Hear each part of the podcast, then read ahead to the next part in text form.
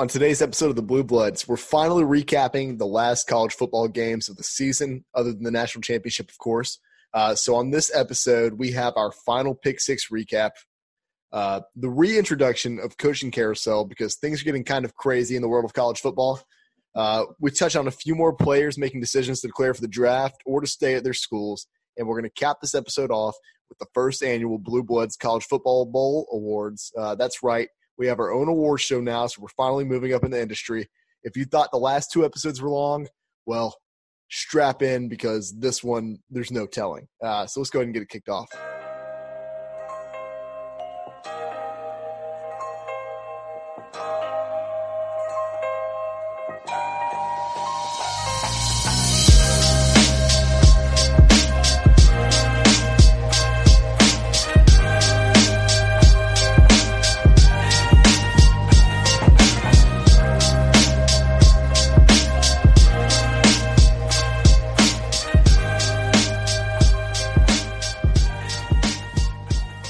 So to start out our Pick Six recap of uh, for this episode anyway, uh, the first game we're going to cover is the Ticket Smarter. I was about to say Ticket Master, but apparently it's Ticket, uh, Ticket Smarter Birmingham Bowl.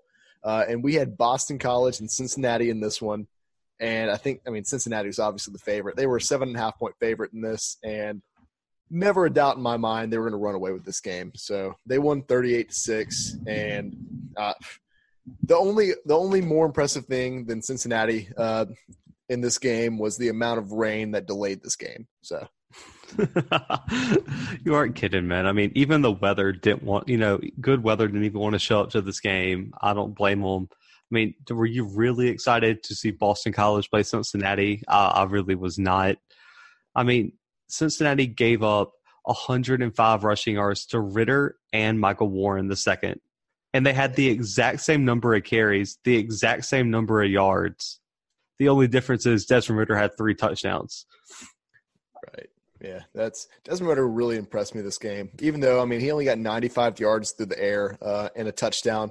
He still went fourteen for twenty-four. I don't know what Q B R that equals, but it's got to be decent at least, right? That's a passing grade.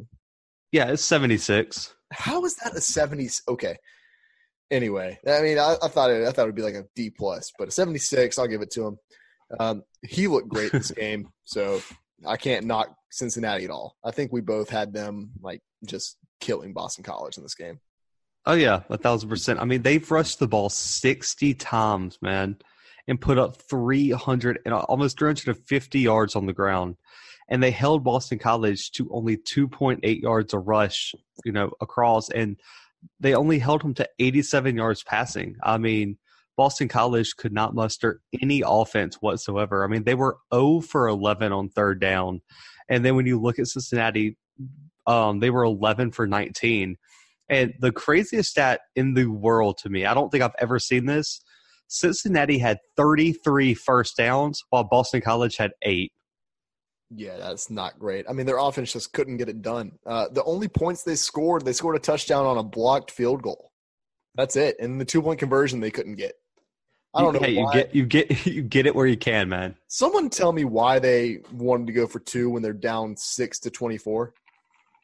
Uh, like, where – what I, – I guess you don't have anything to lose at that point, but what do you have well, to I mean, gain? to be – well, to they be fair. So if you three in a row, then they would have tied the game.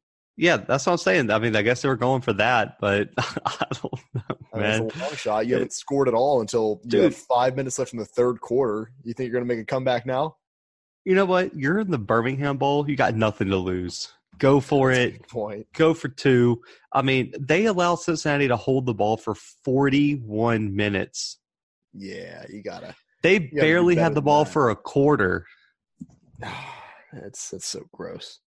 I mean, and, you know, this stadium ha- holds about seventy-two thousand. Only about twenty-five thousand people even showed up for this game.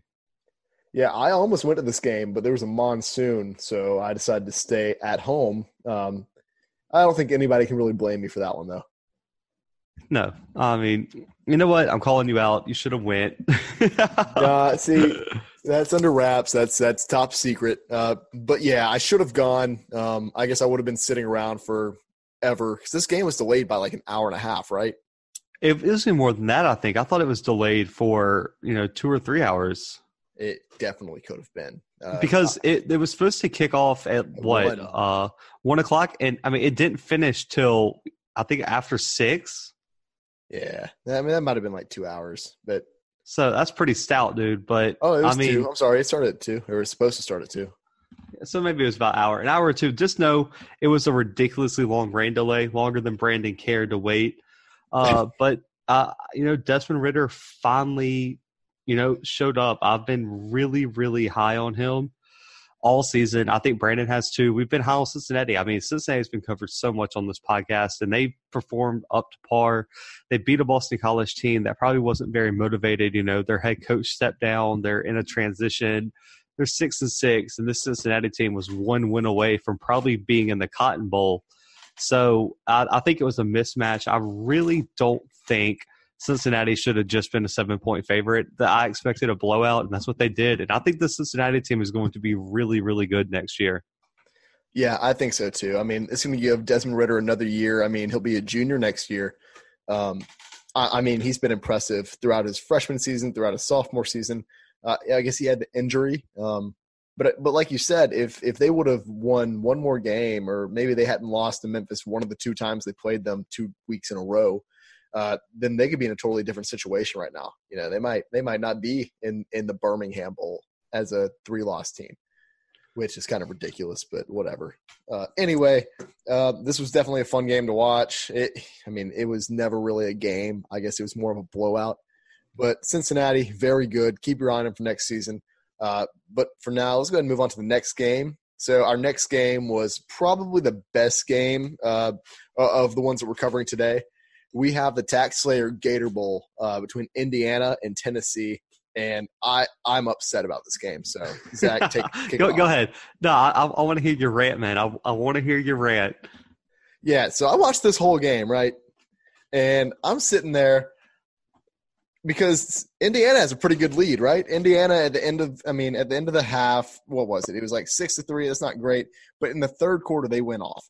They it was they were up nineteen to nine in the third quarter. At the beginning of the fourth quarter, they were up twenty-two to nine. Uh, and here comes Tennessee. So Tennessee scores a touchdown with like four minutes left. And then what do they do, Zach? What happens? uh, they win the game, man. They win the yeah, game. They won the game. That uh, that onside kick was. It was beautiful. And I didn't want to call it beautiful because I had Indiana winning this game. Yeah, you know, that's that's where you messed up. Yeah, betting. Uh, no, I don't know. I, see, I, I, so I, I don't know. I don't know if you can say I messed up by uh, taking the opposite side of Tennessee. I think that's pretty uh, justified. Dude, Tennessee's been so good lately, though. Oh, they won like, what was it, six out of the last seven games? Whatever. I, all I remember is the beginning of the season where I was yelling, fire Jeremy Pruitt every other episode, or every episode, really. I had Tennessee as my garbage fire like six times. That's what I remember. And I, they hurt me, so I wanted them to feel my pain. Well, uh, I, I'm, I'm just going to lay off of you, bro. I'm just going to lay off of you. Um, you know, like Brandon said, Indiana – I mean, let's see. It was, what, six to three? Yeah, they were losing six to three at halftime. It was ridiculous. Yeah, they got up to twenty-two to nine with about ten minutes left, and just Tennessee just did Tennessee things, I guess. I don't know. Jeremy Pruitt uh, did something, I guess. I, I really don't know. I mean, it just it's so hard to win when you have Jared uh, Jared uh, Guarantano throwing sucks. two interceptions. He had a fifteen Q B R, dude. I hate him. I can't stand this guy. He's so bad. And like, and they what, play what? They, they play super, super well when they uh, start, uh, what's his name, uh, Brian Moore, which is the backup quarterback. I know. Uh, I mean, I don't know. I For the life of me, I don't know why they, they were playing Jarrett. Well, I don't, how, what is it? His last name's pissing me off. I'll be honest with you. Jared Guarantano. I'm not trying to get canceled right now, so excuse me for what I just said. But, geez, dude. I mean, they were talking – do you remember in the uh, when Tennessee was playing Alabama and they were talking about how bad this guy was before he came in? Then they subbed him in, and then he lost the game for Tennessee.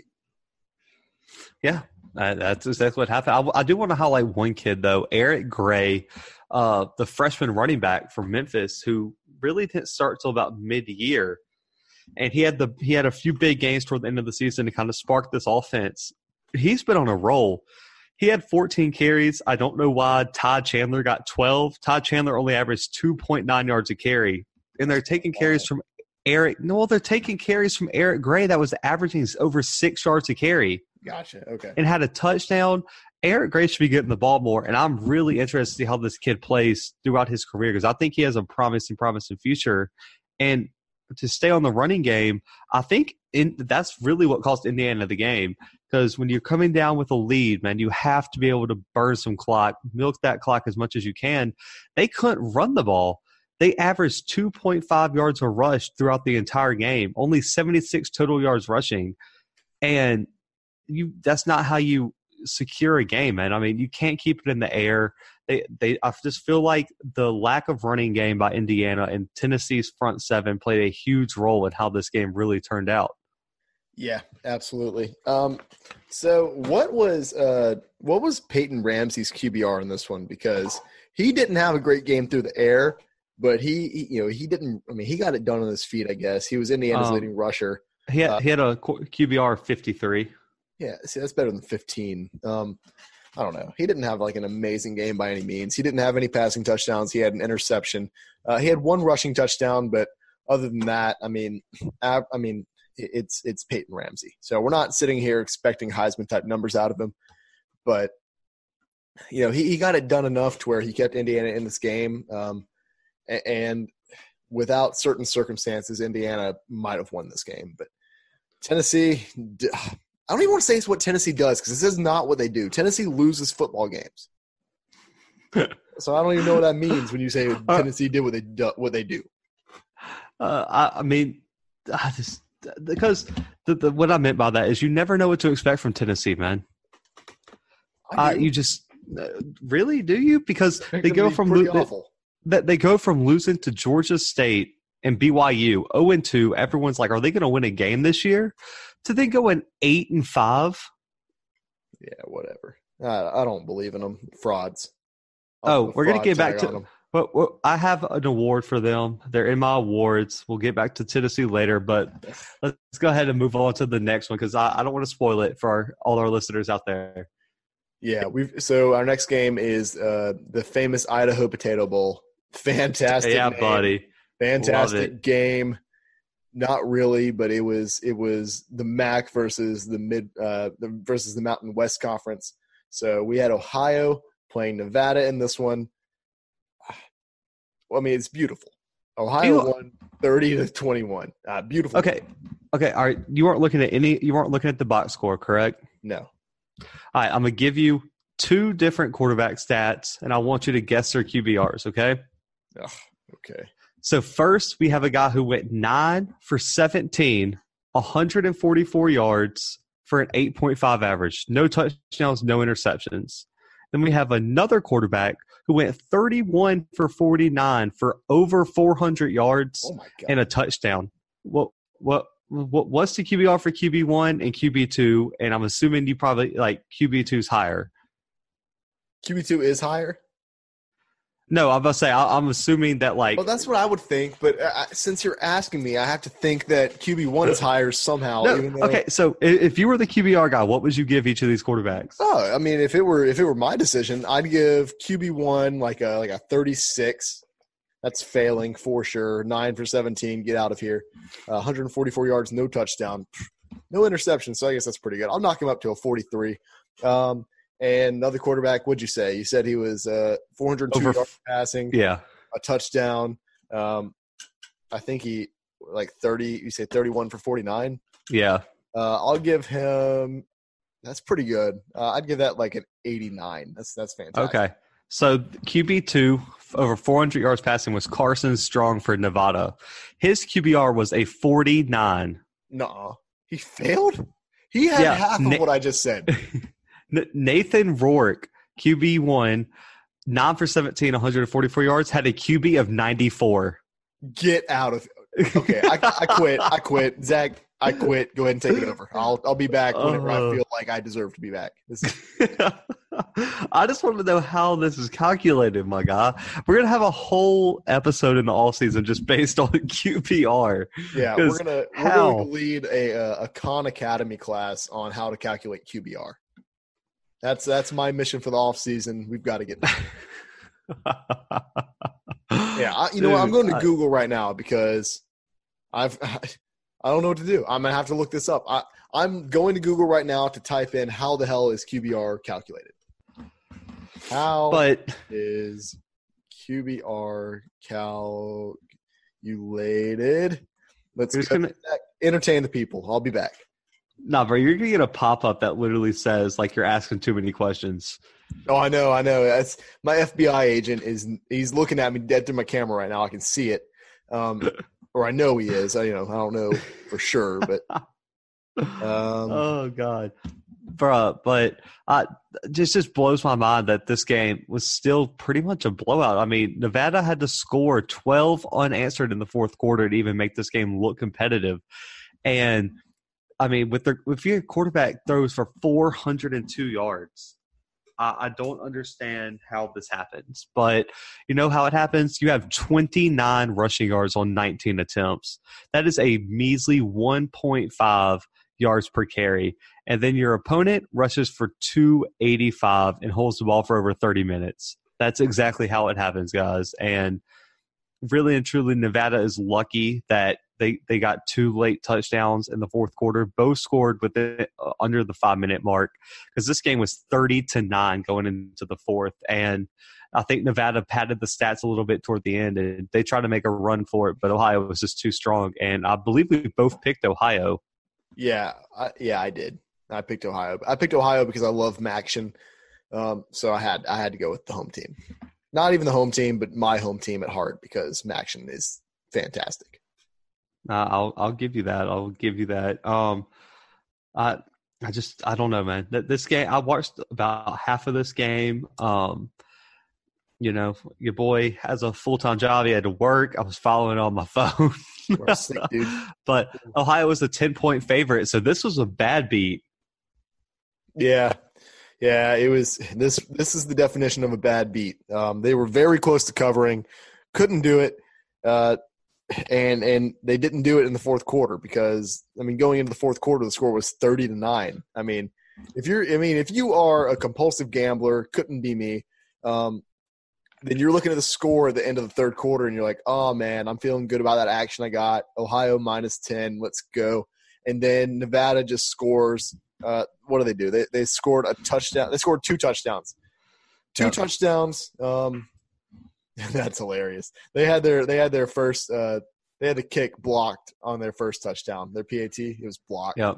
Uh, didn't get the two point conversion on the second one, but I mean to to they couldn't cover. Uh, so that's that's an upsetting day for gamblers across the nation.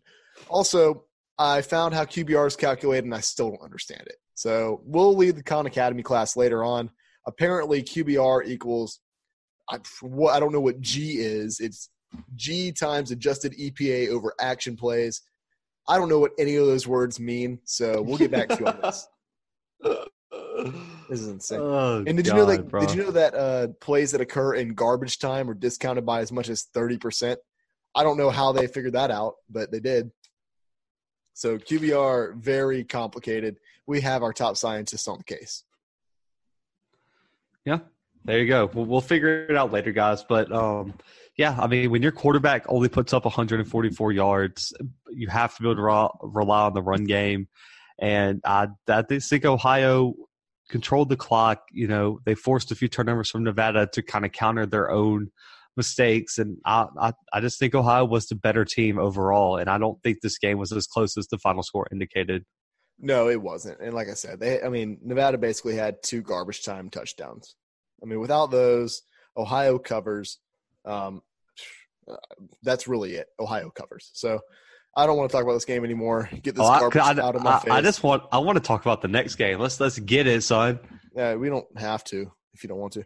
Uh, so the next game, let's go ahead and skip the Armed Forces Bowl. Let's move on to the Lending Tree Bowl. No, no, we got to talk about the uh, Lockheed Martin Armed Forces Bowl. All right, let's talk about the Armed Forces Bowl, but by we, I mean you can talk about the Armed Forces Bowl because I'm still upset.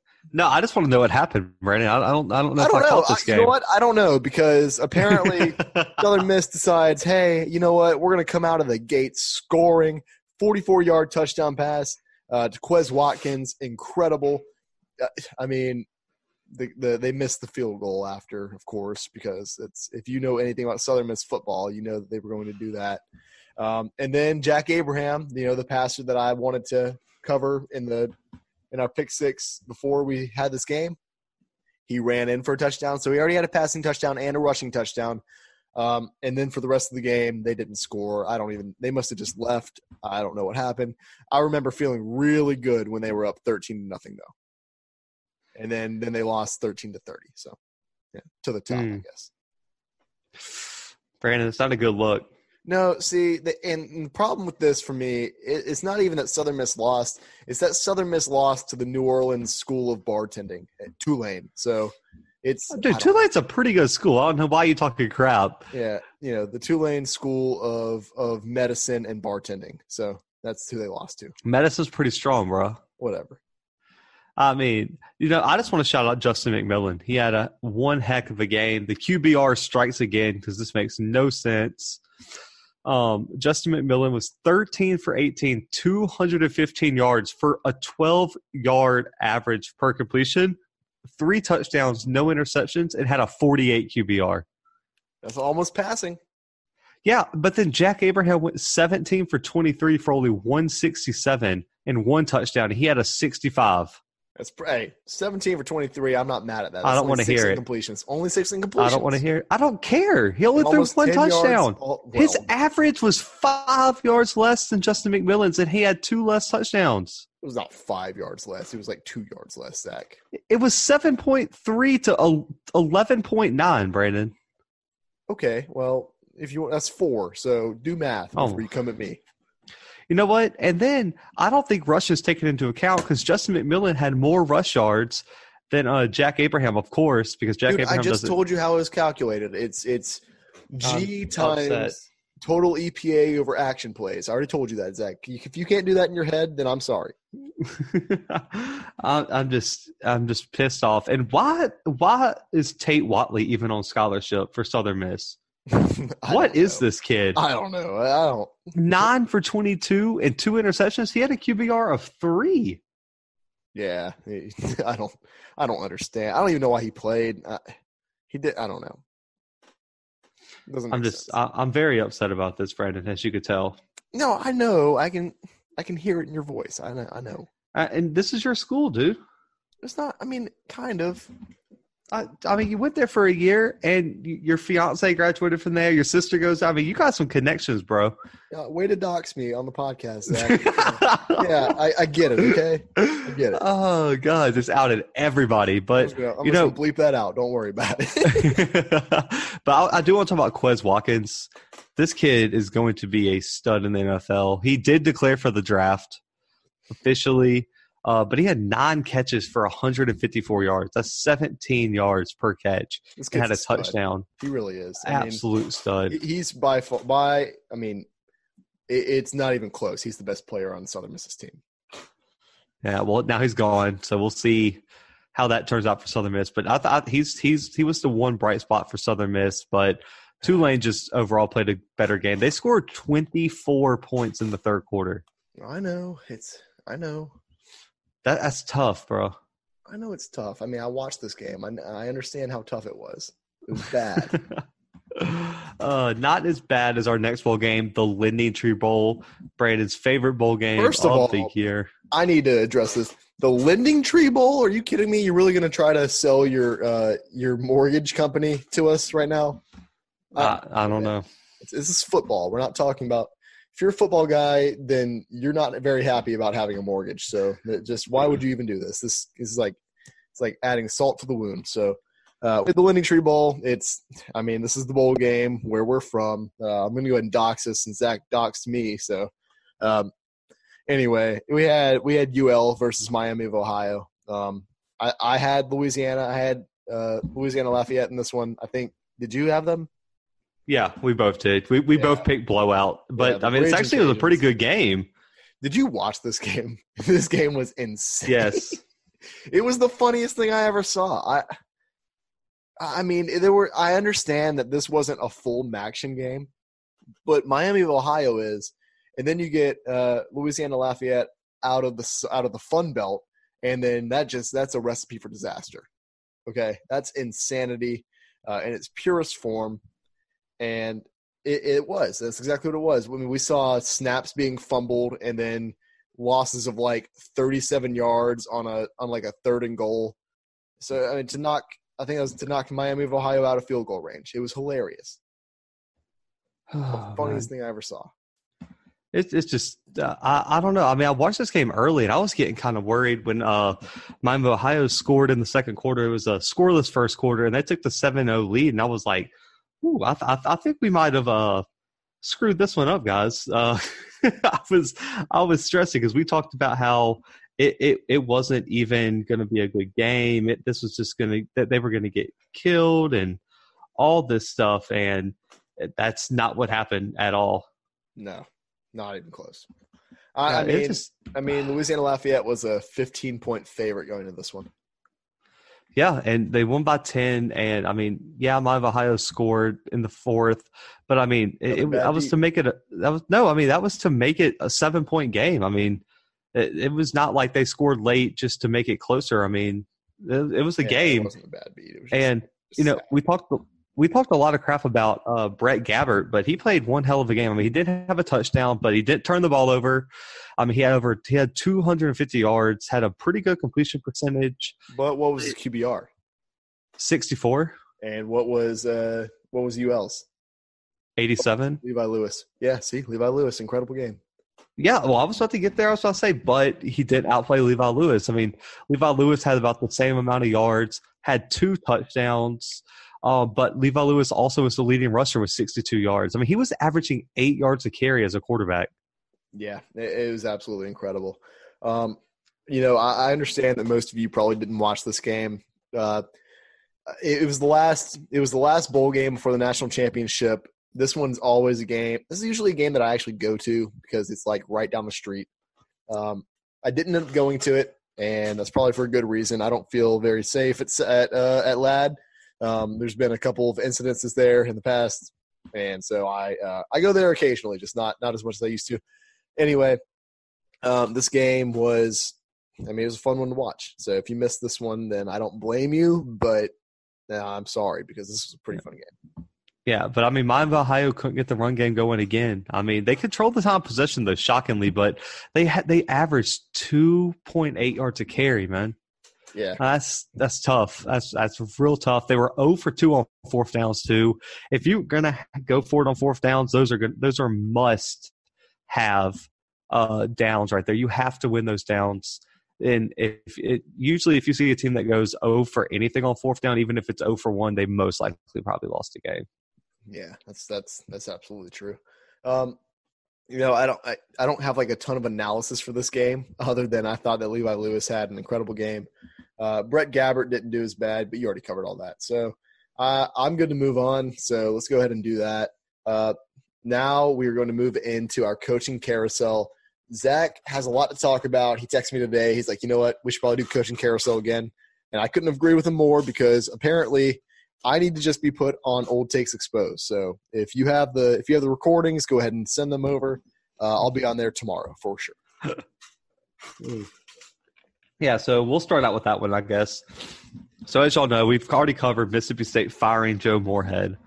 Um, and their top candidate um, is actually not available. I'll let Brandon cover who their top candidate was since, you know, he said that uh, he almost guarantees that that's going to be the head coach. Yeah, Joe Judge. Uh, you know Joe Judge, the head coach of the New York Giants. Uh, that's who I thought was going to coach Mississippi State. Uh, and, you know, the thing that sucks about recording our podcast early, even though that's how podcasts work, we can never do this live because it's not a radio broadcast, uh, is that we're always going to be a little bit behind. So we released the episode at midnight um, yesterday, and uh, at – I mean, what time was this announced? It was announced in the morning that, that yeah. Joe Judge was getting the job in New York. Um, and the crazy thing about that is that while we were recording, I was reading articles about Joe Judge, uh, and I saw an article from, from N Y Giants dot com. And I was like, what's N Y Giants dot com? This has got to be the best message board of all time. Uh, and all it said was that Joe Judge was being targeted by the Giants. He had an interview. Um, and I was like, yeah, whatever. He's going to go back to the school that he graduated from. Uh, turns out he wanted a head coaching job in the N F L. And if you're a special teams and wide receivers coach who can swing that, then why not? You know, I don't, I don't disagree with that decision. I'm just upset that I was wrong. Yeah, no, I mean, I agree. I mean, who, so I, I just, I really think they're going to go all out for Todd Grantham now. Uh, they have to. They have. I mean, I mean you, you would hope. For Mississippi State's sake, you would hope that's who they go out for. Because they're – I mean, like, they probably settle for, like, the water boy at Alabama. Um, not, and that's not an exaggeration. They might do that. Uh, that's that's so disappointing, man. Yeah, but it's Mississippi State. They're, I mean, no offense if we have any State fans listening. I don't know that we have anybody – I don't know. We might. Um But it's just, I mean, if we had to sum up Mississippi State in like a sequence of events, this is it. Yeah, yeah. I, uh, I totally agree. I mean, I, I don't have much to say about this, but I just I thought it would be good to cover because their leading candidate is now gone. Uh, they interviewed Gene Chizik, as we covered last episode. He just denied the job completely, said he, he took him out of the race. So candidates are becoming real thin over here from Mississippi State. Um, and yeah. So now to go to another job that just opened today, um, as we're recording, uh, Baylor, uh, their coach Matt Rhule has officially taken the Panthers job. Don't know what qualified him for that out of nowhere, but dude, did you see how much money he's getting paid too? Too much. He's getting it's a seven year contract for wait for it, sixty million dollars. You're going to pay Matt Rhule sixty million dollars for seven years. He's never he's coached at uh, at Temple and now Baylor, and now you're going to hire him for your N F L team, and you're going to give him sixty million dollars. That does, that doesn't make sense. I don't even think he deserved the job in the first place, and that call me um, uneducated. Um, I guess I don't know, but I just I. I don't see it. I mean, uh, he coached at Temple before Baylor, turned that program around. That's great. He got Baylor from a one-win season all the way up to this year going to the Sugar Bowl. But recruiting players in college and running a college program is so much different than running an N F L program. I mean, not well, not a program. It's a franchise. We'll go with franchise. Uh, I mean, ask Pete Carroll, ask Nick Saban. Uh, yeah, I know Pete Carroll's doing real good with the Seahawks, but if you guys remember his first stint, not great.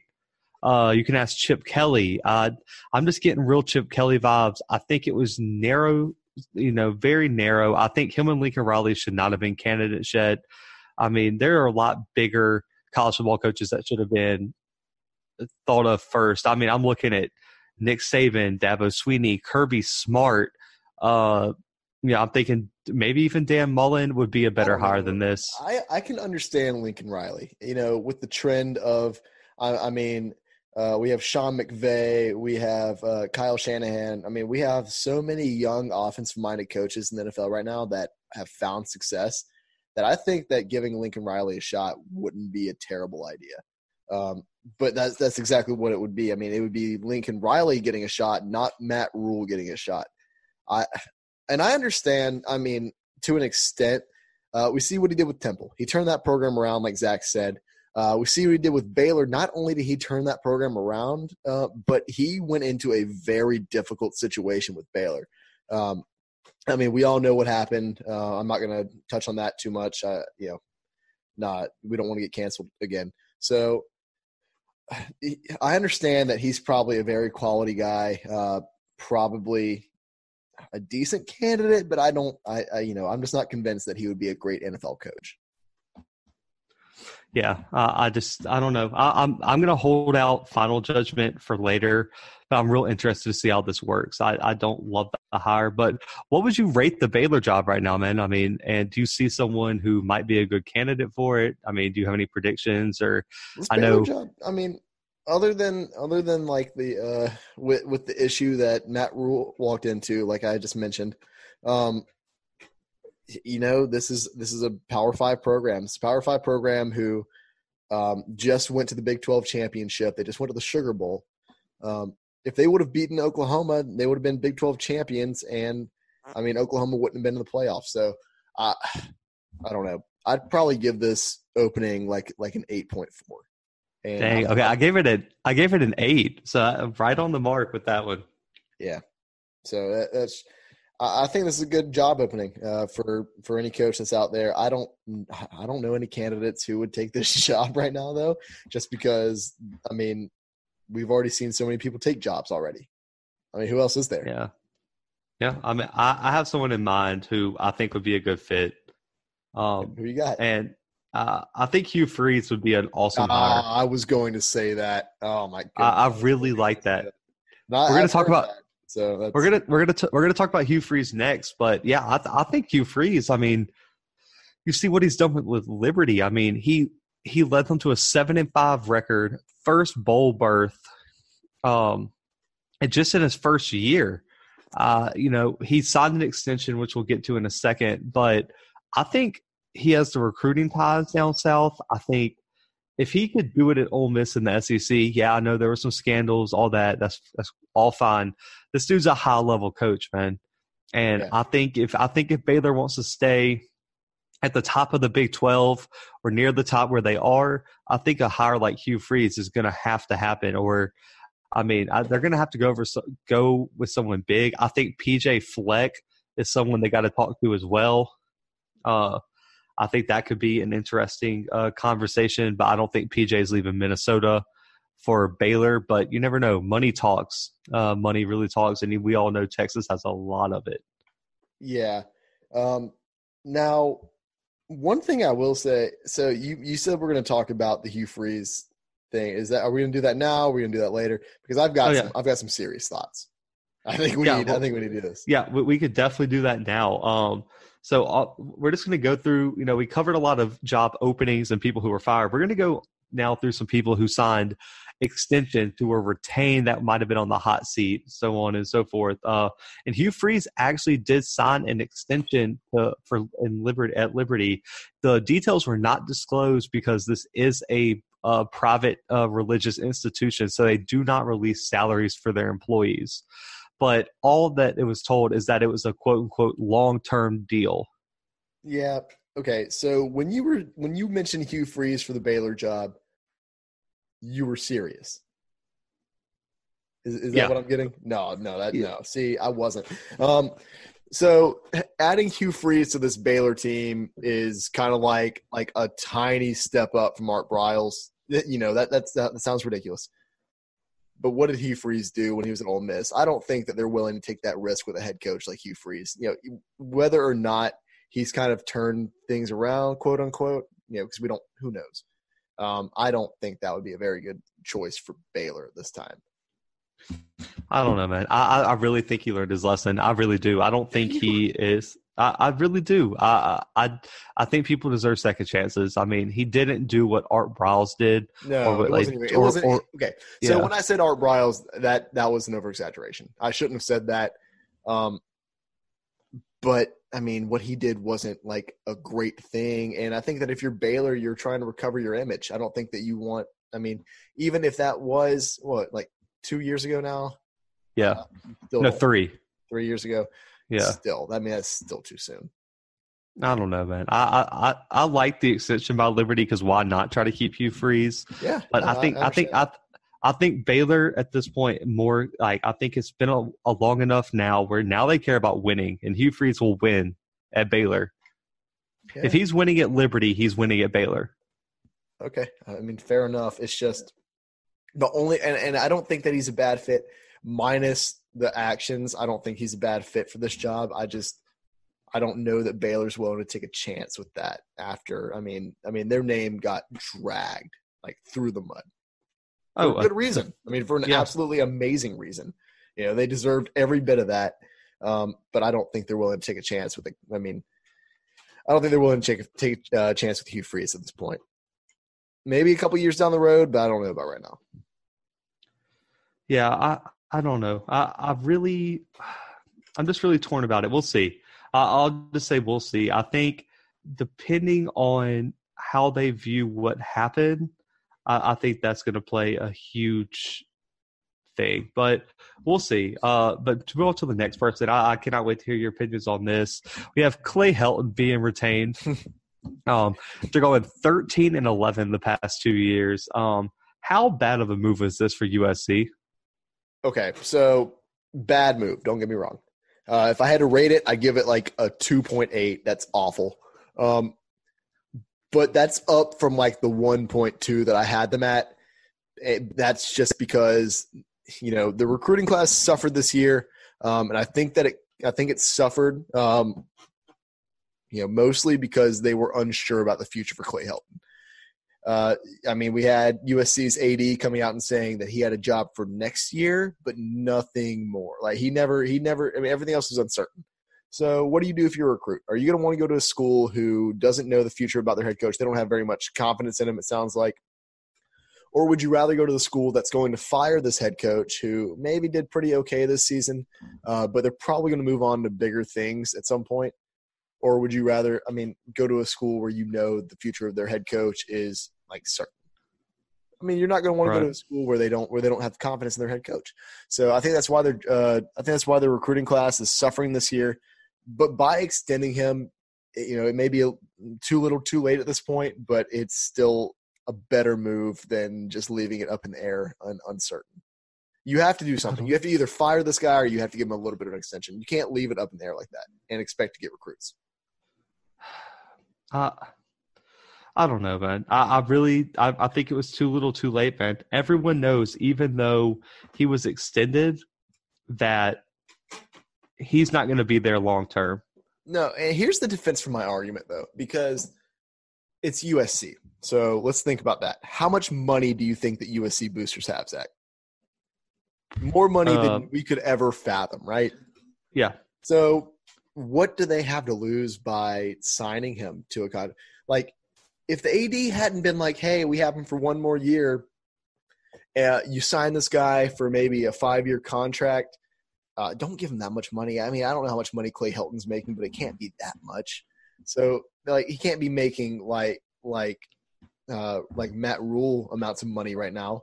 So sign him for five years. Sign him for – for fifteen million dollars and then pay him off because you have that money, but make your certain a little bit more future for that recruit who's on the edge. Don't make it uncertain to where they know they're going to be switching coaches in a couple, in a, in a couple of games, maybe. Yeah. Does that make sense? Uh, I mean, I, I mean, it's just, yeah, I, I feel that. I mean, that's respectable. I just, I just think recruits know the deeper thing. I think they know if he goes seven and five, six and six again this year, it's, it's a wrap.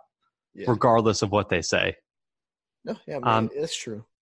I just I don't I don't believe the front they're putting on, but to go to a coach that is successful, got extended, and I'm just I, I don't think he'll be at the school for much longer. James Franklin, uh, Penn oh, State, man. Extended through twenty twenty-five. Incredible coach, first of all, and you know. I, I'm not going to knock the guy. I, I like the way that he that he calls football games. I like the way that he coaches. Um, and you're right. I don't think he'll be at Penn State for very much longer. I think he's going to be at like an actual contender before too long. I mean, he's too good of a coach okay. to not, or, or in the N F L even. This is a really, really hot take. Uh, I haven't really expressed this to anybody. Alabama's not getting Dabo Swinney when Nick Saban retires. I They're think not. James Franklin is might be the replacement. Yeah, you know, I, I can definitely see where you're coming from with that. I, I'm not going to sit here and be like, yeah, I agree with you because, I, I mean, obviously that is a hot take. Uh, that's kind of out of nowhere, but continue. Go ahead and give your reason. Well, I mean, he, well, I mean, he came from Vanderbilt. Uh, you know, we had Vanderbilt doing really, really well. He can recruit S E C country.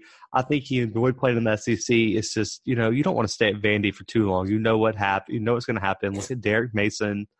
Um But I think he found him a good niche at Penn State, and I just think he's waiting for a big contender job. He's look, he's waiting for the Georgia, he's waiting for the Florida, he's waiting for the Clemson, Alabama, something like that to open up, and he'll and he'll leave because I, I really think he wants a chance to show that he's one of the best coaches in the country. Because I, I think he's really underrated, even though a lot of people think he's a good coach.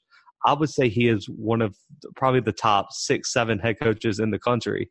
Yeah. If I mean, if not top five. And I'd be surprised if an N F L team didn't try to come down and swoop him up before too long. I mean, we still got some of those openings, um, but I don't know. I guess only time will tell on that one. But, yeah, I, I like the move by Penn State. Extend this guy as long as you can. Through twenty twenty-five, that sounds perfect to me. Yep, uh, one thousand percent. And another guy who no way he's at this um, at this school for much longer. We have P J. Fleck. No, no. Um, so extended as well. And I think – I don't know if there was, a, I guess, a more deserving extension than this one. Yeah. Well, what, do you know what the numbers were? Uh, I do not. I just know he got extended. I don't think they've released him. I think it's like a seven-year extension or something crazy That's like that. Crazy. But I don't think the salary's been released yet. Yeah. Yeah. I like the move. I mean, if you're Minnesota, do everything you can to keep him there. Um, like you said, he's also not going to stay there very much longer, I don't think. Uh, and I expressed that yesterday. Um, and I think that the college football world needs to be like, on alert for whenever he gets to a to a real contender. I mean, look what he did with Minnesota. There's no reason that Minnesota should have the record that they had this year. What do they have? They had like two losses this year. They lost yeah, to Wisconsin. Eleven they and lost, two. Yeah. So they won eleven and two. There's no. I mean, when's the last time Minnesota did that? Um, never. So yeah, absolutely incredible uh, by P J Fleck. He's a super villain. He's whatever you want to call him, but he's a great head football coach. Um, so I got some breaking news real quick. Um, there are reports coming out of Starkville, uh, even though this won't be breaking news when this comes out. We have breaking news as we're recording, so you guys know the deal. Um, if there's anyone listening that wants to make this like a real radio show, hit us up. I will drop out of grad school immediately, and Brandon will also. Oh, well, you're um, making executive decisions right now. Let's take it slow. Yes, um, at The Athletic, at E S P N, um, Anyway, uh, Steve Sarkisian and Mississippi State are rumored to be in serious uh, contract negotiations. Oh, wow, really? That's crazy. Yes. So another Alabama assistant going to another S E C school. Uh, who broke that? Was it E S P N or was it uh... – um, Saturday Down South. Saturday Down South, wow. Wow, that's uh, incredible. If that's true, that's an incredible hire by Mississippi State. Like, I couldn't – I mean – I was just sitting over here trashing them, but if you can get Steve Sarkisian, I think that's you don't. I mean, you think it's bad, don't don't you? No, I, I don't think it's bad. I, I think it's a respectable hire. I think it's a respectable hire for Mississippi State. You know, I I don't know. That, that's that's pretty good, in my yeah. opinion, anyway. It is, and another coach that got extended, Mike Leach, Washington State. Oh man, really? Uh, I, I like it, I guess. I mean, uh, where where's Washington State going from Mike Leach? Nowhere. I, I really thought there was a chance that he would not be at Washington State next year. And I didn't know if that I was agree. because he was going to leave or he was going to get fired. But after this season, I thought some kind of change was coming.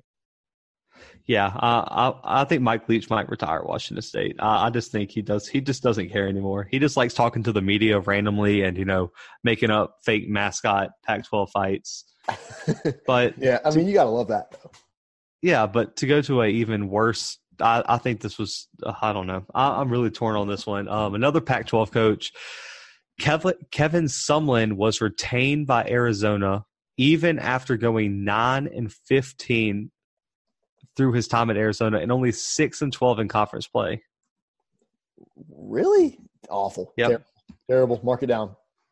Um, if you guys don't remember who Kevin Sumlin is, he was the coach for Texas A and M that brought um, Johnny Manziel in. Uh, he was the head coach for Texas A and M for a few years, got fired, of course, because he couldn't get him over the hump.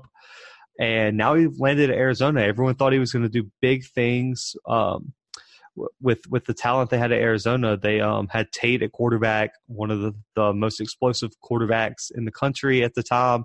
He just he, – I mean, he just tore that kid apart. I mean, they can't get the offense going. They can't. They can't find any consistency. I think they should have fired him this year. And I, if I had to put money on a coach not being at their school next year because they got fired, Kevin Sumlin is that guy. And I, I think he goes back to being an assistant somewhere because I think um, after two failed head coaching jobs at Texas A and M and Arizona, I think that might be a wrap. Yeah, I mean, th- I don't understand how he just got extended. That's ridiculous to me, or retained. It, I mean – to do what he's doing with Arizona, and it's not like Arizona's a big football school, don't get me wrong. I mean, they've had a couple of good seasons, but um, nothing incredible. But you don't want to stick with that, do you? I mean, when you have options, you're a big school like Arizona. You'd think that you would at least, I mean, weigh out your options, right? Mm. You would think, but uh, here we are with him coming back again.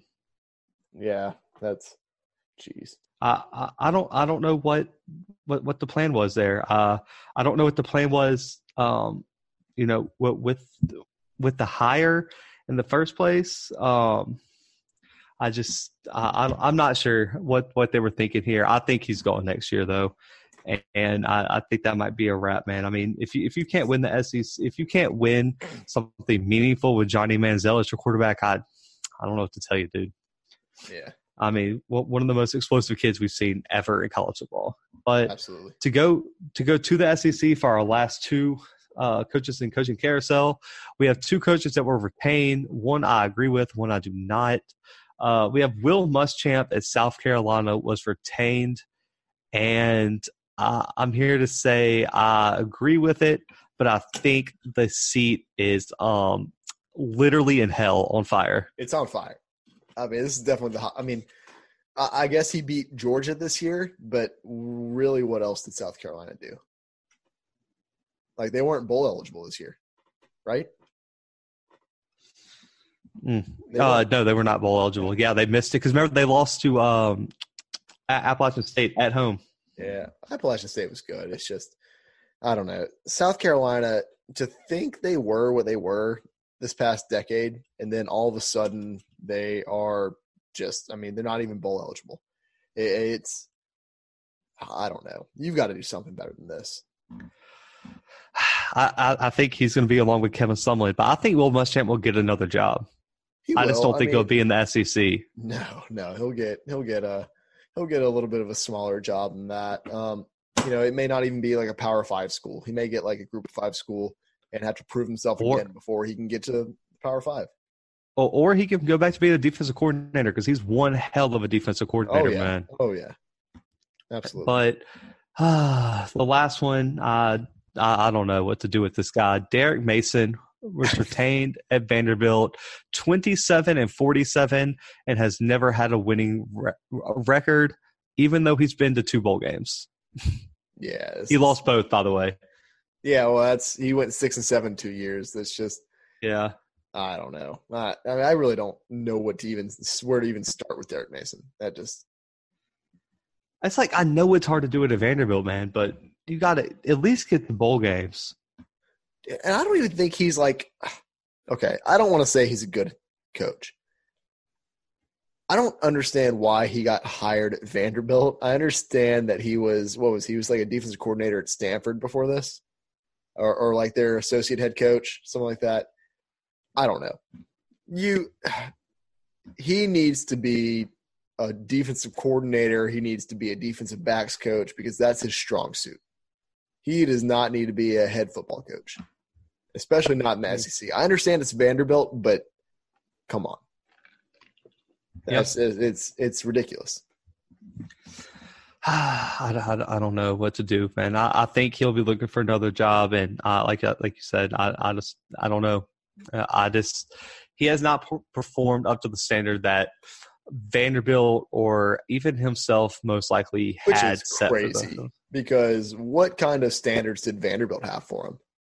You know, it's Vanderbilt. When's, I mean, it, it's I don't know. It's awful. I mean, his overall record with Vanderbilt right now twenty-seven and forty-seven. Yeah. How does that not get you fired? Oh, I, I mean, know. If you're anybody else, you're getting fired. Apparently, and I don't, I don't know how he kept his job. It just doesn't make sense. But anyway, let's go ahead and move on from him because he's it's making me angry now. Oh God! But yeah, that is a wrap on coaching carousel for now. Uh, those are the biggest, you know, retained head coaches. We talked about the two biggest openings. Um, yeah, and it's, I'm sure more going to open as it keeps going because um, Baylor, Mississippi State are going to have to hire somebody, and there are going to be jobs opening somewhere. Yeah, for sure. Uh, and so let's go ahead and move into our next segment. We have uh, – we're going to cover a few more players that have declared for the draft, some that have uh, decided to stay. Um, Zach did his homework, so he's also going to lead this segment off for us. So whenever you're ready, man.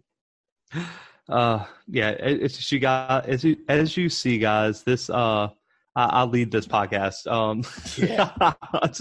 uh, so first, we have two Florida defensive backs. Um, we have Marco Wilson and C J Henderson.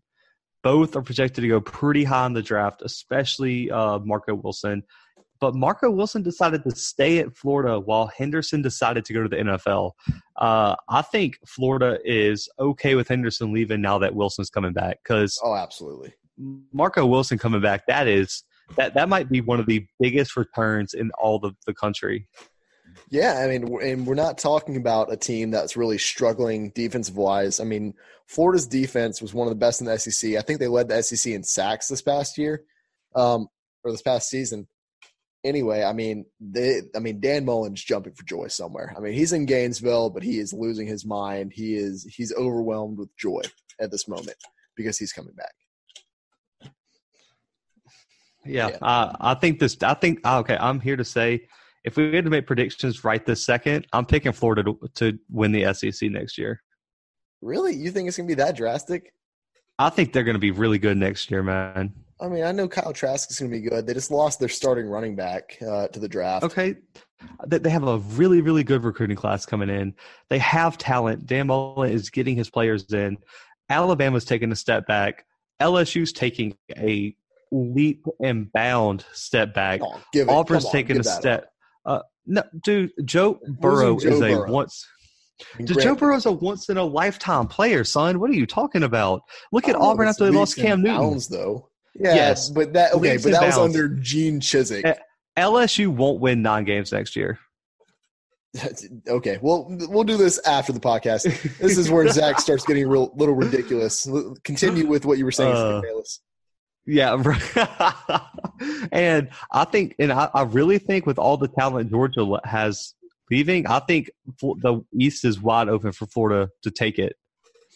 I, I really do. I, I think Florida will be in Atlanta, and I think Florida has a good chance of taking the entire S E C next year. I will stand by that, and when we get to predictions this summer, I will also stand by that. I was, I was. No one can, no one can fight me on this. I was one of the only people in August and July that said I had L S U winning the S E C and going to the playoffs. Yeah, that's fair enough. I was I literally do not know a single other person that was making that prediction. Well, so welcome to the Nostradamus podcast uh, featuring Zach McKinnell um, on the call because he knows everything. So there we go. Oh, I can't wait to cover this one though. We're going to move on for Brandon has a stroke when I tell him L S U is going to lose to literally everyone next year. Um, we have Brandon's favorite player from the fav- his favorite school. Sam Ehlinger is coming back for one more year beat up. And how excited are you? I'm excited because he's not – I mean, he's not – he's he, okay. In one word, if I had to describe Sam Ehlinger, I would say mediocre. So I, I'm ecstatic. Um, I'm glad that Texas is not going to be back for at least one more year. They'll probably win a bowl uh, game because that's what they're really good at. But other than that, what would, what are you going to do if he's just like the next Joe Burrow and he just comes out and breaks all Burrow's records in Texas with some championship? I don't know. I'm gonna have to do something though. I'll have to get like a. I'll say it. I mean, if Texas wins the championship next year and hold me to it, I'll get a. I'll get a. Not even a horns down tattoo. I'll get a Longhorn tattoo. I promise. If Clemson, if if Texas wins the national championship in twenty in January of twenty twenty-one. I will get a Texas Longhorns tattoo permanently on my body.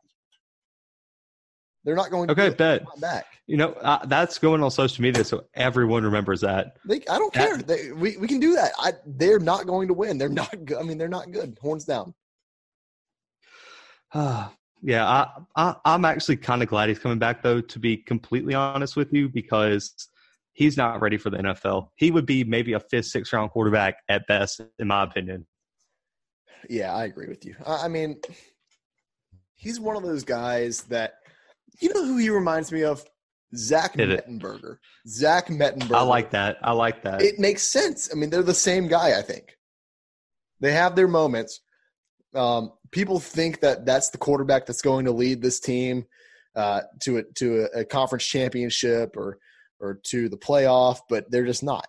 Well, I guess Zach Mettenberger didn't have a chance to get into the playoff, but um, well, that's that's true. Yeah. So, I mean, I, I can see. I think he, I I do think he can be a backup. Don't don't get me wrong. Um, yeah, he'll be a Jared Stidham. Oh yeah, uh, a thousand percent. Uh, I just ooh, I don't know. Brady might leave. Uh, Jared Stidham to the Super Bowl next year. I'm just listen. I'm just, as soon as it came out of my mouth, I was like, you know what? He might actually be starting for the Patriots next year. So I'll I'll be slow to speak next time. I promise.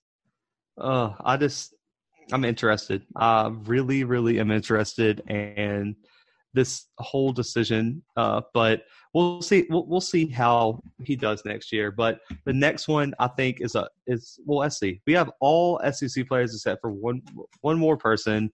Uh, we have Savon Ahmed for Washington, the starting running back, declared for the N F L. Just another big loss for Washington, I think. I was about to say, I'm, I I was very impressed every single time that I saw this kid play. Um, and especially the one time that I was very impressed with him was when in his game against Oregon. In the uh, he had a hell of a game. Yeah, he did. I mean, it was it was incredible. Um, I really thought Washington was going to win that game. And if they would have given him the ball maybe a few more times, then they might have won that game. So uh, that's shame on you, Washington. Um, but I can't really blame you. Your season wasn't very great. Maybe give this kid the ball more. No, it's too late now, so don't. Yeah, I I, I, I don't know. I like the decision just because I think he's gonna he's gonna be fine. I don't know how I don't know how much his draft stock could have actually improved.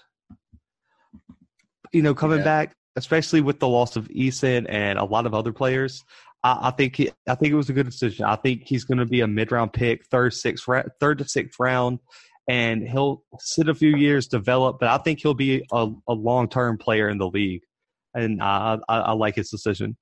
Right, um, I did too. But to move on uh, to a Mississippi State player, another Mississippi State player declared. I don't blame him. We already went through all the drama.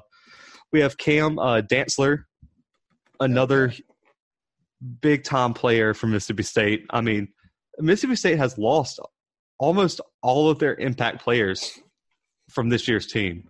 And it's true, and that, that's that's hilarious because to say that Mississippi State had a handful of impact players is ridiculous. Well, they did. I mean, they had they had players that made this team the well. I mean, they finished six and seven. They were the six and seven team. They were the best six and seven team you get. Yeah. And I, so the thing that's going to get me about this um, is, so with all these players leaving, it's going to make it's going to make these people real. It's going to make this job really, really hard to sell to potential candidates. Yeah, it really. Yeah, it will for sure. I mean, who's going to? I mean, well, I guess I guess Steve Sarkisian's pretty interested right now, um, if that report's correct, but. I mean, with all these players leaving, um, I mean, that's probably why they've had – I understand the job has only been open for a few days, but the candidates they've been focusing on, I mean, Joe Judge went to the Giants.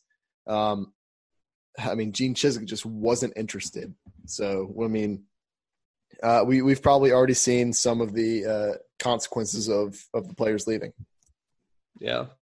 I just – I don't know, man. I just I feel bad for Mississippi State fans. I think it's going to be a long few years. I mean, they thought the early two thousands were bad. This is about to be, yeah, and this is about to be it's terrible. Uh, it's going to get way worse. And then to wrap this up, we have two Auburn players that we have not covered. Uh, I try to avoid biases, but I feel like we do have to talk about Auburn sometimes. Um, Nick Coe and Noah Ig- Igbinoghene, and as of a few about an hour ago, right about the time we started recording, the punter Arryn Siposs also declared. So Auburn's got three people who declared for the draft: a punter, their cornerback, and a, deep, a defensive end. And I think all three of these are huge losses. And this is going to sound crazy. I think the punter is the biggest loss. Really? I would have given this I, one to he, Nick Coe. I thought Nick Coe really made an impact. So here's why. Here, here's why I don't give it to Nick Coe. He actually got benched halfway through this year. Okay. Fair. And he had a lot of issues with the coaching staff. He wasn't doing what he needed to do and got benched. Yeah. And actually left the team before the bowl game. And I just – I don't think his heart was in it anymore, man. And uh, as Auburn is the same as L S U, Alabama, Florida, Georgia, they, they got defensive linemen on call. Right. I mean, there's they're four, three, four deep, and we saw that with Auburn this year. Even in the L S U game, Derrick Brown and Marlon Davidson were not the only impact players on that defensive line. No. Uh, and so I think they're going to be okay. They have some really good recruits coming in on the defensive line. They got multiple, you know, top one hundred defensive ends and so on. And Noah Igbinoghene, uh, Igbinoghene, I cannot say that name, even as an Auburn fan. Um, Auburn has two junior college secondary players coming in this offseason. Uh, one from Blaine Community College, which is where Cam Newton was from, and I uh, believe one out of Mississippi. And they have a and they're stacked in the secondary for their recruiting. They have five secondary players coming in this next recruiting class. All of them four stars or higher. I think I, I really think this is this is a good thing for Auburn. They can help. They can let these junior college players get their playing time, and that's why you recruit junior college players. But Arryn Siposs was a rugby a professional rugby player in Australia, and he turned Auburn's punting game around when it was in the dumps. And I think Arryn Siposs is going to be a long-time N F L punter, and I think this kid's got serious talent. He's been on the Ray Guy watch list twice, and I think if he would have came back, he probably would have been the favorite to win the Ray Guy next year. Yeah, I, I, I can see where you're coming from with that. Uh, very good punter. Kind of, I don't know. I'm not. I'm not gonna. I'm not gonna uh, dog you for going with him as the best player to leave. Is he a junior? Well, yeah, he's a junior. Really? Okay. Cool. Yeah, he came. He was a freshman. At, I think he was twenty-five when he was a freshman. So it's like I every think he's B Y U I, player. Yeah, I think he's declaring because he knows his N F L. He has to make money eventually. That's yeah. And you know, if you're already, tw- if you're already, what he's he'd be almost twenty-eight now. I mean, so you'd be almost thirty if you stayed this whole time. And they, so I, I think it was a good thing for him to leave. And I I, I will never knock a kid for leaving, um, you know, for that type of reason. I know financial things get in the way. And I think he has the stock. I mean, how much can a punter really improve his stock? Right, absolutely. I mean, unless he just came out and had an actual Ray Guy year, then I, I don't guess he could really at all. Yeah, uh, but yeah, that is a wrap on, I guess, our decision, uh, N F L Declare uh, segment, all that stuff. Um, we're going to keep you all updated because there's still players that haven't announced. Uh, we're looking at you, Najee Harris. Can you please let us know what you're doing? Yeah, Jake Fromm, let us know what's happening.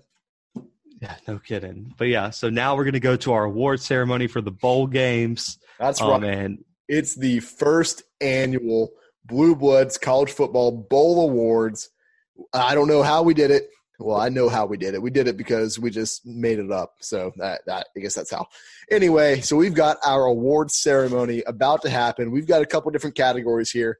But let's go ahead and kick this one off with our snooze fest of this bowl season. Zach, what did you have for this one? Uh, I had the Birmingham. I had the Birmingham Bowl.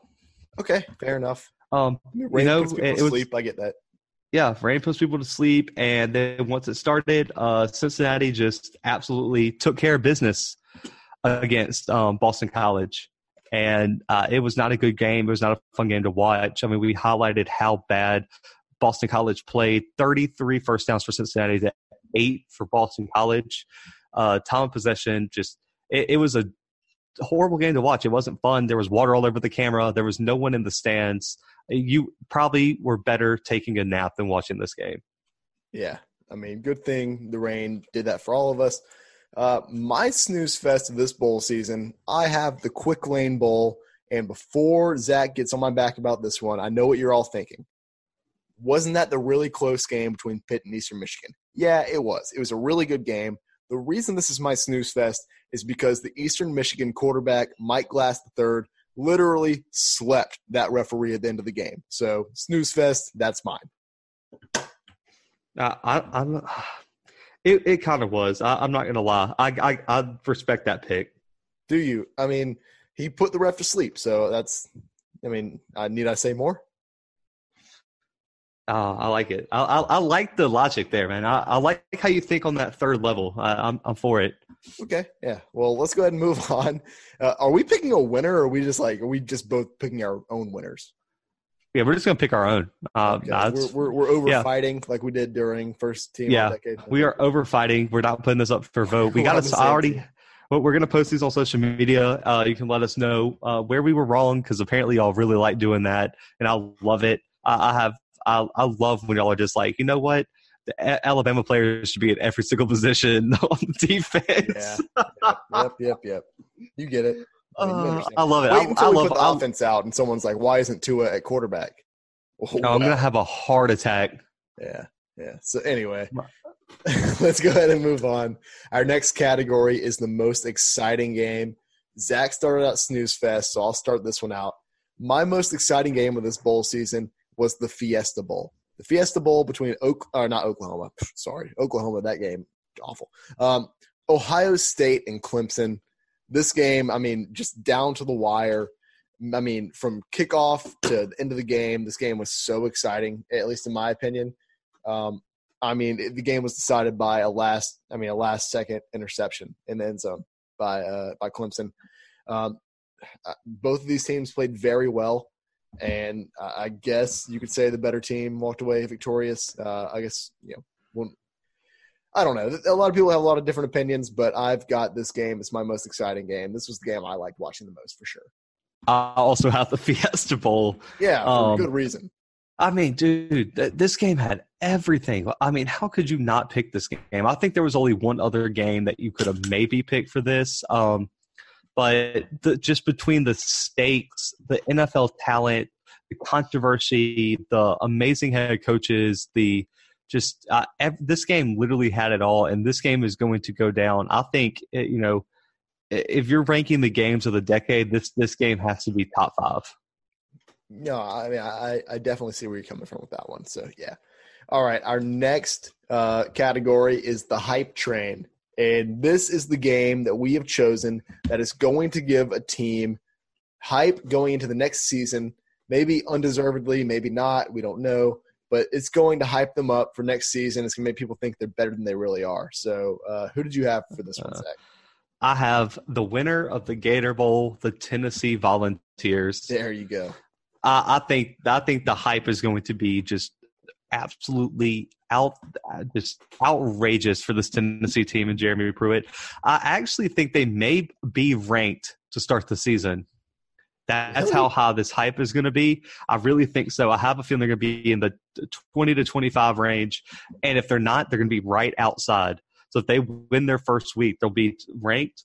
I think it, the, they are going to be the Texas of, you know, this previous year where Texas goes and wins their bowl game impressively, and everyone says Texas is going to be the next team to watch out for. I have a sneaky feeling a lot of people are going to be picking Tennessee to be the dark horse in the S E C. Oh, don't do that to me. Don't pull that Nebraska bull crap. Don't do that. Not on my show. Um, so for my hype train pick, I've got the winner of the Cotton Bowl, Penn State beating Memphis. And I don't think that a lot of this hype is overrated. I just, it is overrated. It's not super overrated though. Um, now the thing about this game is that Penn State's offense finally showcased, like they put, they put that on full display. Uh, they showed that they do have an offense. They can score. Uh, their defense didn't look great, which was re- very uncharacteristic of this Penn State team. Um, but I don't think that Penn State's going to be like an like an amazing team next year. I think they're going to be good. Um, I don't think that they're going to end up winning the Big Ten. You know, I don't think that sort of thing's going to happen. So um, I'm going to go ahead and say that they are going to be the most hyped team coming out of this bowl season. Yeah, I, I don't. I, I agree. I think Penn State. I, I really. I don't know. I, I was impressed with Penn State, though, to be completely honest with yeah, you. Yeah, see, that's what I'm saying. You you were impressed. You, you think they yeah. had a lot of hype behind them. See, they even tricked you. Uh, uh, so and they were my they were my number two for uh, one of our other categories. Okay, uh, I got you. All right, so our next category, we have the meaningless shootout. So this is just a game that was high scoring for no reason. Like who who cared about this game? Uh, and my pick for this one is the Iron Bowl, because that's not even really a real bowl game. forty-eight forty-five I'm kidding. I, I also have a real bowl game. That was meaningless. That that didn't matter. Who cares? Uh, I like that. I like that a lot. But my real bowl game, I've got the Frisco Bowl. It was I Utah do too. State and Kent State. Yeah, you, you take this one. I'll, I'll take the Iron Bowl. That's fine. I'll take the Iron Bowl. No, I mean, it's all good. I mean, I, I think uh, I really – I really think this was might have been one of the only options. I mean, to put up ninety-two points between two seven and six teams. I mean, can anything be more meaningless to play in Frisco, Texas, in the Tropical Smoothie Cafe Bowl? No. I mean, I, guys, this, this speaks for itself. I mean, uh, Jordan Love is the only reason anyone actually might have cared about this game. No one cared about how Dustin Crum played or Kent State's ugly yellow highlighter uniforms or anything else about this game. I mean, the Golden Flashes versus the Aggies probably didn't do it for you. So I'm going with this. It's just the most meaningless game in general. All right. There we go. You heard it from Zach first. Um, so our second to last category, we have the most impressive team of this bowl season. Uh, Zach, it's your turn to pick. So who do you have? Uh, so the most impressive bowl performance, I have Clemson. Yeah, I do too. Uh, you know what? At first I had L S U written down, but I'm not going to jinx them like that. I'm going with Clemson. Uh, my number two is Penn State. Um, uh, I had Penn State at two, and that's just because of the upset potential of the matchup and how they really took care of business um, in that game. But I'm, I'm going with Clemson. No one had a better performance than Clemson. Uh, yeah, Joe Burrow lit up the scoreboard, but Clemson beat Ohio State, and that was national championship, I guess, appetizer. I mean, that easily was a national championship game, in my opinion. Uh, it had everything, uh, like we already talked about, it had everything. And the way Clemson came back from sixteen nothing to win that game, that was so impressive. We already knew Joe Burrow was going to throw for a million yards on Oklahoma's defense.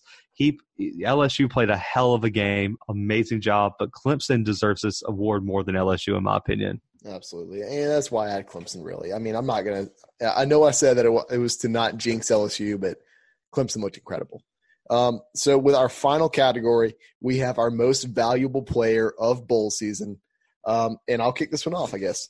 So my most valuable player of this bowl season is the referee that overturned the catch and fumble return in the Fiesta Bowl. Actually, I have Trevor Lawrence. Who else? Who else besides Trevor Lawrence, Zach? Because after all the crap that this kid got this year, people saying that he's – I mean, people are calling this a sophomore slump. He didn't play as well as he did his freshman year, I don't guess. But, I mean, this kid was incredible all year. Uh, I mean, he came out in this game, had two hundred sixty yards in the air, two touchdowns passing. And then not only that, he rushed for one hundred seven yards and a touchdown. Uh, and that made all the difference for this Clemson team in the end. And it got them to the national championship. So, I mean, without Trevor Lawrence, I don't, I don't think Clemson makes it to the national championship this year. So yeah, that's, that's uh, exactly what the most valuable player means. So that's you know, without him, then they may not be there in the position they're in. So I've got him. Uh, for my most valuable player, I had Lawrence second. Uh, th- this one, uh, I-, I had to go with this kid. Uh, I'm really high on this kid. I like the story. I like what he did. I'm going with Lynn Bowden Junior All right. I mean, I, I know it wasn't a national semifinal game. I know it wasn't for all the marbles or anything, but this kid played wide receiver, man, and gave up on his dreams to play wide receiver in the N F L, to play quarterback, and ran for two hundred thirty-two yards and threw a game-winning touchdown pass in the final second, man.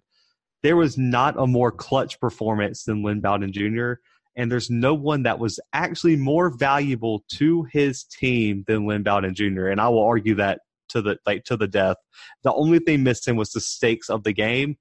And you can argue that winning the Belk Bowl was just as important to Kentucky as for Clemson to win that game. Yeah, I mean, I get what you're saying. Um, I, I mean, I get what you're saying. I don't necessarily agree with what you're saying, but Lynn Bowden Junior has been a real asset to this Kentucky team all season long. So, Uh, I can't knock you for that pick. But that yeah. is going to conclude uh, our first annual College Football Bowl Awards. We've got more awards uh, coming, so don't worry. This isn't this isn't going to be the last one. Um, anyway, that's our show for today. Uh, yeah, buddy. Make sure you keep listening. We I think we have another one coming out tomorrow. Is that right?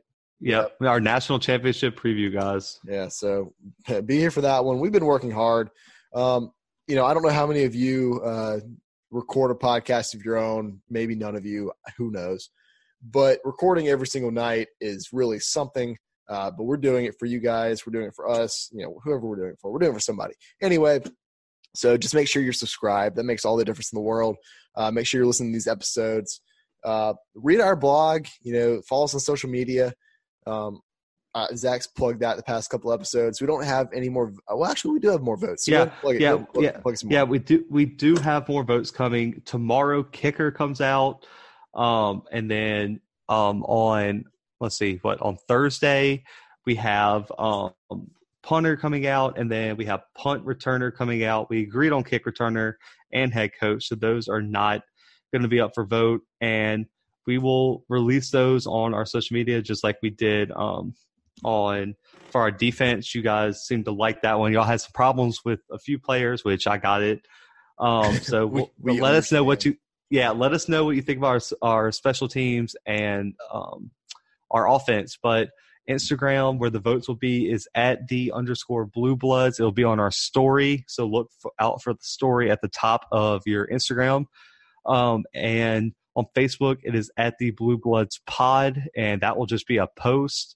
Um, so look, look for that vote, share it so all everyone else can hear about the podcast. Maybe get some more listeners, and they can get their opinion in on the last few votes of this all-decade team. And maybe, you know, in ten years when this podcast is still going, you guys can vote on the next all-decade team. Yeah, for sure. Uh, so like I said, make sure you're subscribed. Make sure that you keep listening. Uh, leave a review. You know, if you leave a review, you leave a comment, we'll read it on the show. We have made that abundantly clear. Haven't said it in a while, but it's still it's still up for grabs. Um, so do that. Make sure you tell everybody you know about the show. Uh, the more we can grow, the better. The more content we can bring you guys. Uh, but until next time, I guess, which is tomorrow, uh, we are out.